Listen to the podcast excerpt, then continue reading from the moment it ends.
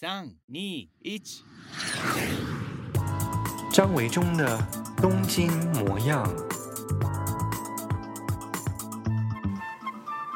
大家好，我是张维中，欢迎再次收听我的 Podcast 节目《东京模样》。自从我在家里头上班，也就是所谓的这个远距上班，将近已经有一个月的时间喽。所以在这个一个月的时间当中，我都没有去公司办公室上班。那平常的日常生活呢，除了去超市购买日常用品、药局去买东西之外，嗯，基本上呢，就是都待在家里头。那偶尔会在我家附近，呃的河边呢，就是散步哦。所以大部分几乎都是以在家为主的生活。不过我后来在看台湾的一些新闻的时候，就觉得。台湾的各位基本上好像是在跟国外来说是一个平行世界，也就是台湾好像基本上还维持着一个蛮正常的日常生活的感觉哦，大家还是很呼朋引伴的去吃火锅啊，去逛百货公司等等的，嗯，所以我这边在节目当中常常在讲社交距离啊什么，大家会不会觉得其实嗯好像是一个很遥远的事情呢？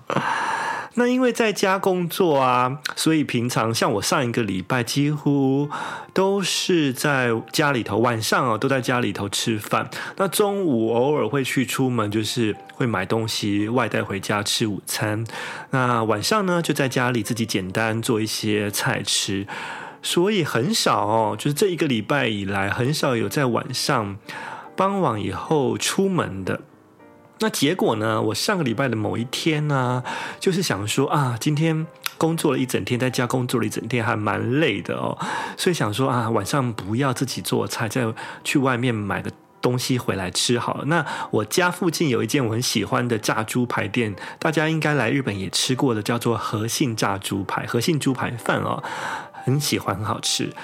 那之前我都是直接去餐厅里头吃，那那一天我就想说，我外带回来哦。中午我偶尔也其实有带带外带回来过，那晚上呢，最近我是第一次想说那一天就去外带回来，结果没想到去了餐厅门口才发现，他们已经就是在下午三点以后就不营业了。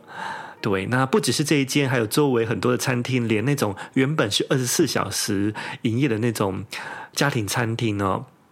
他们也都晚上不营业了，要不然就是只营业到五点钟或六点钟。那我那天出门去买晚饭的时候，大概是七点钟，绕了一大圈，我家附近都完全没有可以买晚餐的地方。那想吃的东西没吃到，就有点小沮丧。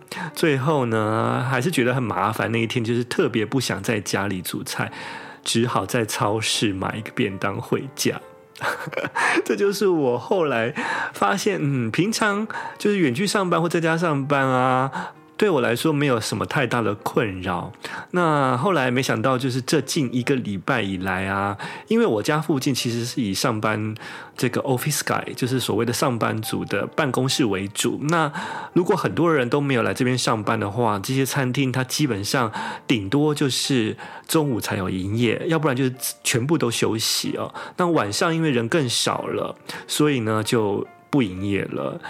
对，那之前前两个礼拜还没有，晚上还有营业，还没有这个问题。将近这一个礼拜以来，就发现啊，如果我晚上不想要煮菜，出去买东西，就会碰到这一个 让我觉得有点小困扰的问题哦。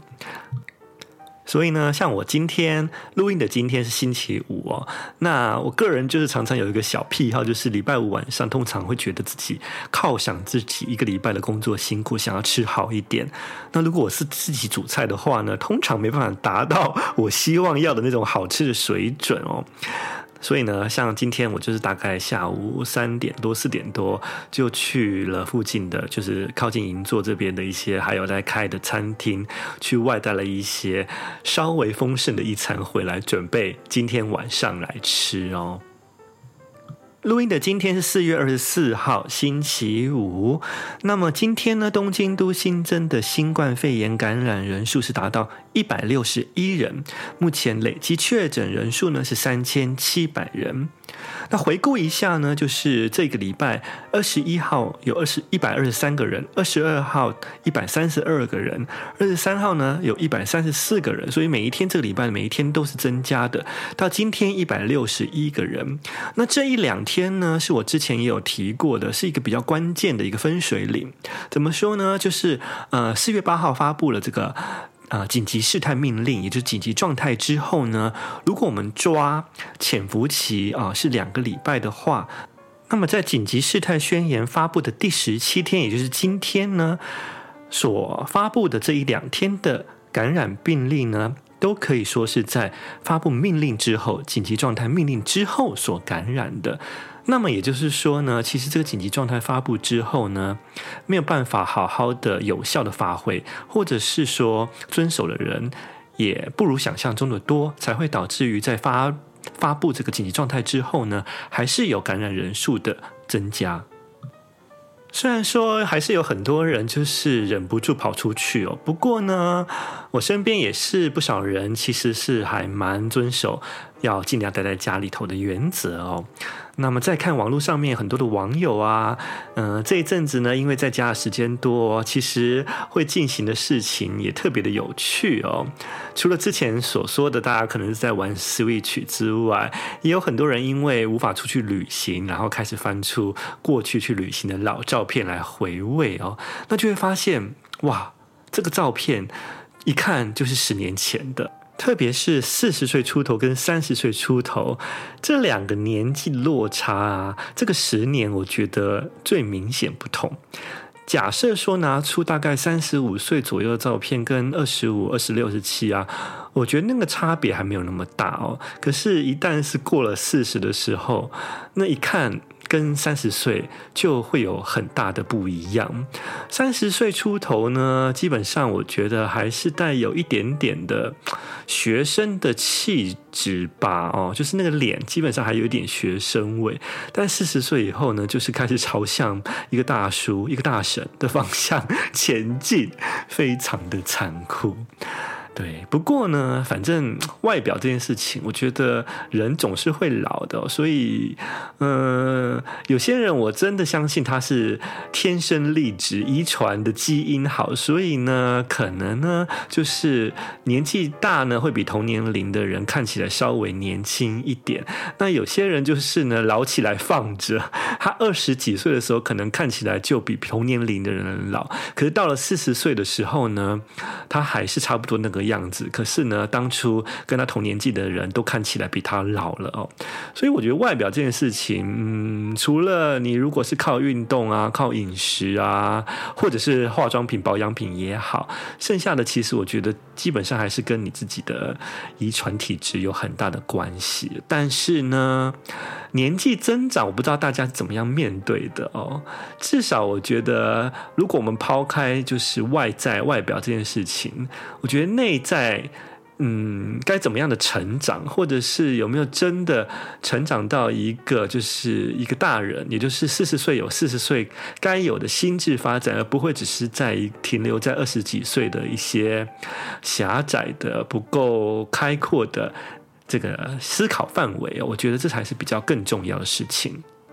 上个礼拜的节目当中，我们为大家介绍了张曼娟曼娟老师的新书《以我之名》。那这本书呢，其实里头谈的很多关于中年风景的书写哦，所以呢，我看完这本书之后，也就一直在思考说，对我自己在面对年纪增长这件事情，是抱着什么样的态度？还有呢，就怎么样一个理想的一个未来，或者是怎么样一个现在的生活的状态，是我觉得满意的。现在的我属于四十岁世代哦。我觉得这些年来啊，我让自己的生活可以说是训练吗？嗯，总而言之，就是我觉得现在的我自己的性格有一个部分是我自己觉得还蛮 OK 的，就是渐渐做到了一个去除杂音的一个能力哦。这所谓的杂音，其实是在生活当中。应该这么说吧，是带着很多诱惑性的杂音哦。我觉得，当我自己的性格越来越确定之后，我的价值观确立下来之后，我喜欢什么，我要什么，嗯、什么东西对我来说是我在乎的，我都越来越清楚之后呢，我基本上就不太会被这些具有诱惑的杂音给左右我做事情的态度，或者是我的原则。周遭的人呢，不管是我认识的也好，或是不认识的人也好，给予我的任何的批评或者是建议呢，我其实可以在很快的时间就知道，这到底是出自于一种真心的建议。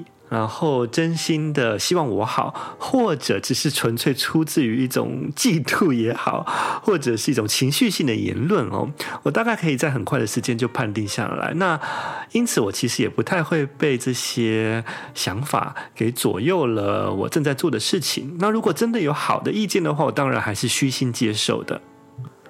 为什么我要这样说呢？是因为我觉得对于一个创作者而言。如果你没有这种立刻判别杂音的能力的时候，其实你非常有可能就是会被影响到。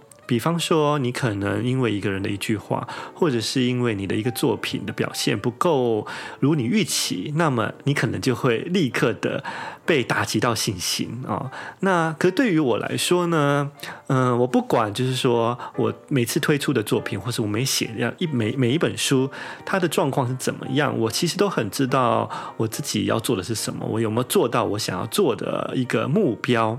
对，那就算呢，比方说好了，假设某一本书可能它的表现不如预期的好的话，其实它也不会影响到我下一本书或下一个写作的计划。那我觉得，如果我身边有很多也是从事创作的朋友，嗯，我看到的是很多人其实在这些年来啊，因为太过于在乎旁边的杂音的声音了，以至于就磨损了他们原来的一些信心跟热情。也许你也。并不是一个创作者，但是你在面对你的工作的时候，或是你的生活的时候，我相信也会有一些类似的感受哦。所以呢，嗯，我觉得年纪增长，就是让自己稍微要有一点稳定的性格哦，然后呢，不要急躁，退一步呢，去用个更宏观的视野去看待一个你正在面对的事情。那么你才不会被你眼前的一些刚刚所谓的这些杂音啊，或者一些不必要的情绪给干扰。去除杂音的另一个意思，其实我觉得就是去除掉我们生活当中一些不必要的一些部分哦。对，其实这跟自己的时间管理有很重要的因果关系。比方说好了，你一天到底花了多少时间在 YouTube 上面？你花了多少时间在看脸书、在滑 IG 呢？对，其实呢，这个部分啊，我认为它有时候也是一些你生活当中的杂音。就是如果你太投入了滑脸书、看朋友一些其实对生活、对你自己的生活并没有实质帮助的一些言论啊、讨论。说真的，嗯，你也只是会被影响，并且消磨掉你时间。那那些时间，你可能本来是可以拿来做更有建设性的事情。所以啊，现在的我啊，其实也很知道，就是啊，比方说脸书上面啊，我就是关注几个我觉得嗯、呃、很重要的，并且呢，就是确实会对于我。啊，知识有成长的一些新闻性的网站。那朋友部分呢？虽然脸书上面也有很多朋友，但是老实说啊，有些朋友是因为可能工作上面你不得不加的哦，或者是有一些朋友，我相信大家跟我有同样的感触，就是可能是很多年很多年以前认识的朋友加了脸书。那当初你们认识的时候，在那个时候还觉得蛮志同道合的，可是因为经过了十几年之后，你们已经在不同的职场了，你们的生活。环境都不一样了，价值观也有了变化，所以你就会发现他很多的言论啊，展现出来的已经不是你当初喜欢的那个他了哦。那因此，他很多的言论，你可能看都看不过去。那所以我觉得这些呃贴文啊，其实你也不要太被影响。你有些人可能会因为政治立场的不同，然后呢就会在这个网络上面啊，在脸书上面跟这些脸友们就是对抗起来哦。说真的，我都觉得这真的是很浪费时间哦。所以呢，这些任务，我认为它也是属于生活上面的一种网络上面的杂音。你宁可把这些。呃，看这些狗屁倒灶的一些没有建设性的同温层的一些抱怨文，这些时间省下来，然后呢，你好好去看一部你想看的书、想看的电影、想看的影集，我都觉得那远远胜过于那些去接受这些杂音的时间浪费。那这个部分衍生到现实真实生活，可能跟交朋友的原则改变，我觉得对我来说也有一些不同的增进哦。嗯，我觉得其实朋友之间啊，对我现在这个年纪来说啊，我已经拥有了一些在各种不同领域。都各自对我来说很重要的，可以提供给我不同面向、不同的回馈的一些好朋友们哦。所以对我来说，我现在生活的朋友圈其实已经非常足够了。那如果有机会认识新的朋友，我觉得也很棒。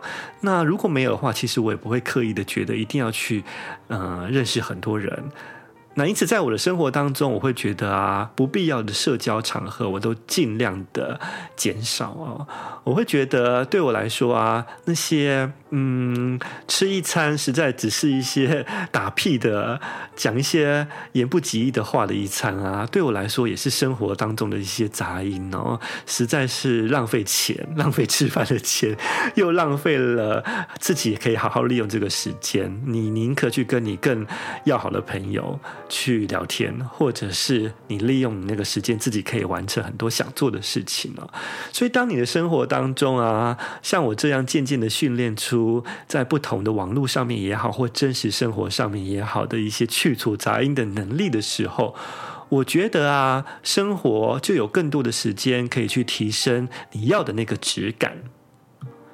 嗯，最后一个想到的杂音呢，可能是这些年来啊，我也渐渐做到的，不会太在意，就是别人告诉你说什么年纪就该做什么事情，什么样的人就该做什么样的事，什么样的性格、什么样的性别就应该怎样那样哦。没错。比方说，之前台湾不是闹得很大的粉红色口罩这件事情，好像男生就没办法不应该穿粉红色的东西吗？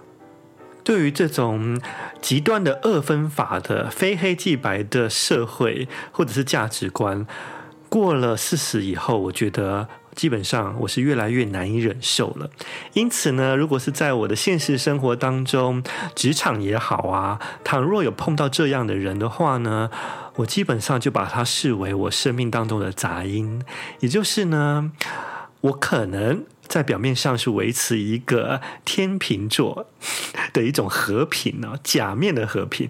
但事实上呢，我一嗅闻到你有这样子的价值观的时候呢，我已经在我的心里把你画上了一个大叉叉了。我甚至连辩驳都懒得跟你辩论，因为我都觉得浪费了我的时间。人生苦短哦，尤其是最近啊，因为新冠肺炎的关系，就觉得哇。这个嗯，人生真的是蛮无常，真的不知道什么时候会发生什么事情。所以我不知道正在听这个节目当中的你啊，大概年龄是落到哪一个世代呢？也许你是二十多岁，正准备要进入三十岁，或者是三十岁要进入四十岁，甚至是四十岁准备要迈向五十岁，那当然就是我的前辈喽。哦，嗯，我觉得不管如何啊，在那个年龄，如果真的有要做的事情的话，在外在的现实条件如果都允许跟配合的状况之下，就尽。这样去试试看，否则我觉得啊，就是听了太多旁人的一些杂音的时候啊，到最后生命是自己，人生是自己的哦，没有去实际上做过一回，真的剩下的只是后悔而已。以前孔子不是在《论语》说“四十而不惑”吗？就是不会受到外在的很多的诱惑。虽然我不确定啊，我想也可能不是百分之百的，对于所有东西都不会被诱惑。比方说，我对于。买衣服 还是会被诱惑。我对于买喜欢吃的东西，或者是买喜欢的科技电器产品，或者是 Apple 的产品，还是充满了诱惑。但至少呢，就是在这些之外啊，比较属于性格面的、个性面的这些部分啊。人生生活的原则面之这个部分，我觉得我渐渐是朝向了这个不被外在的诱惑的杂音给干扰的人生哦。嗯，所以呢，基本上我对于我现在自己这样的生活也是满意的。那么你呢？希望你也可以做到自己满意的生活态度。谢谢大家收听今天的节目。在今天的节目最后呢，读书的小单元要为大家安排一段朗读。要跟大家分享的这一篇是曼俊老师《以我之名》这本新书当中的看似不重要的小事当中的一个段落，配合他们的脚步。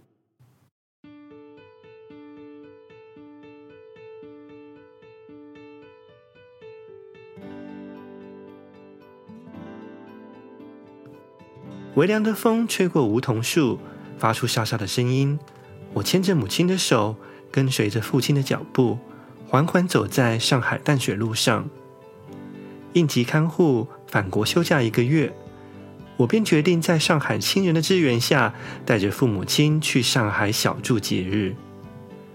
知道我将一个人带着九十三岁的父亲与八十四岁的母亲出国，朋友们都觉得有些担忧。旅行社帮我规划行程的好友，甚至亲自来机场送机，确认我们顺利出境。重听加上行动不便的父亲，食指加上视力损伤的母亲，嗅觉丧失又扭到脚的我，真的可说是一场脑残游记。午后，我们便入住了预先订好的酒店公寓。位在淡水路上的另一个家。六月的上海，原本猛热了几日，我们抵达前下过雨，天气变得凉爽舒适。亲人为父亲借来一把轮椅，每一天，父亲推着轮椅练习走路，我则是牵住重心不稳的母亲，和他们一起散步。我们起初只是在庭院里绕着圈圈走。母亲像孩子似的指给我看，那一丛丛盛开的紫花、红花，以及橘子树上结满的小橘子。这么多橘子是冬天了吧？要过年了吗？母亲欣欣然的问。不是的，现在是夏天，快要过端午节了。我对她说。我跟你说啊，端午节还没过，就不能算夏天。你看，这天气不是还挺凉的？母亲有时会对自己分不清时间与空间感到羞赧，于是再做解释。我点点头，没有说话，因为我知道这样的对话明天还会再来一遍。就像他总是说，我从没来过上海啊。事实上，他已经来过好几次，只是不记得了。我还记得我们头一次结伴来上海，约莫是在十五年前。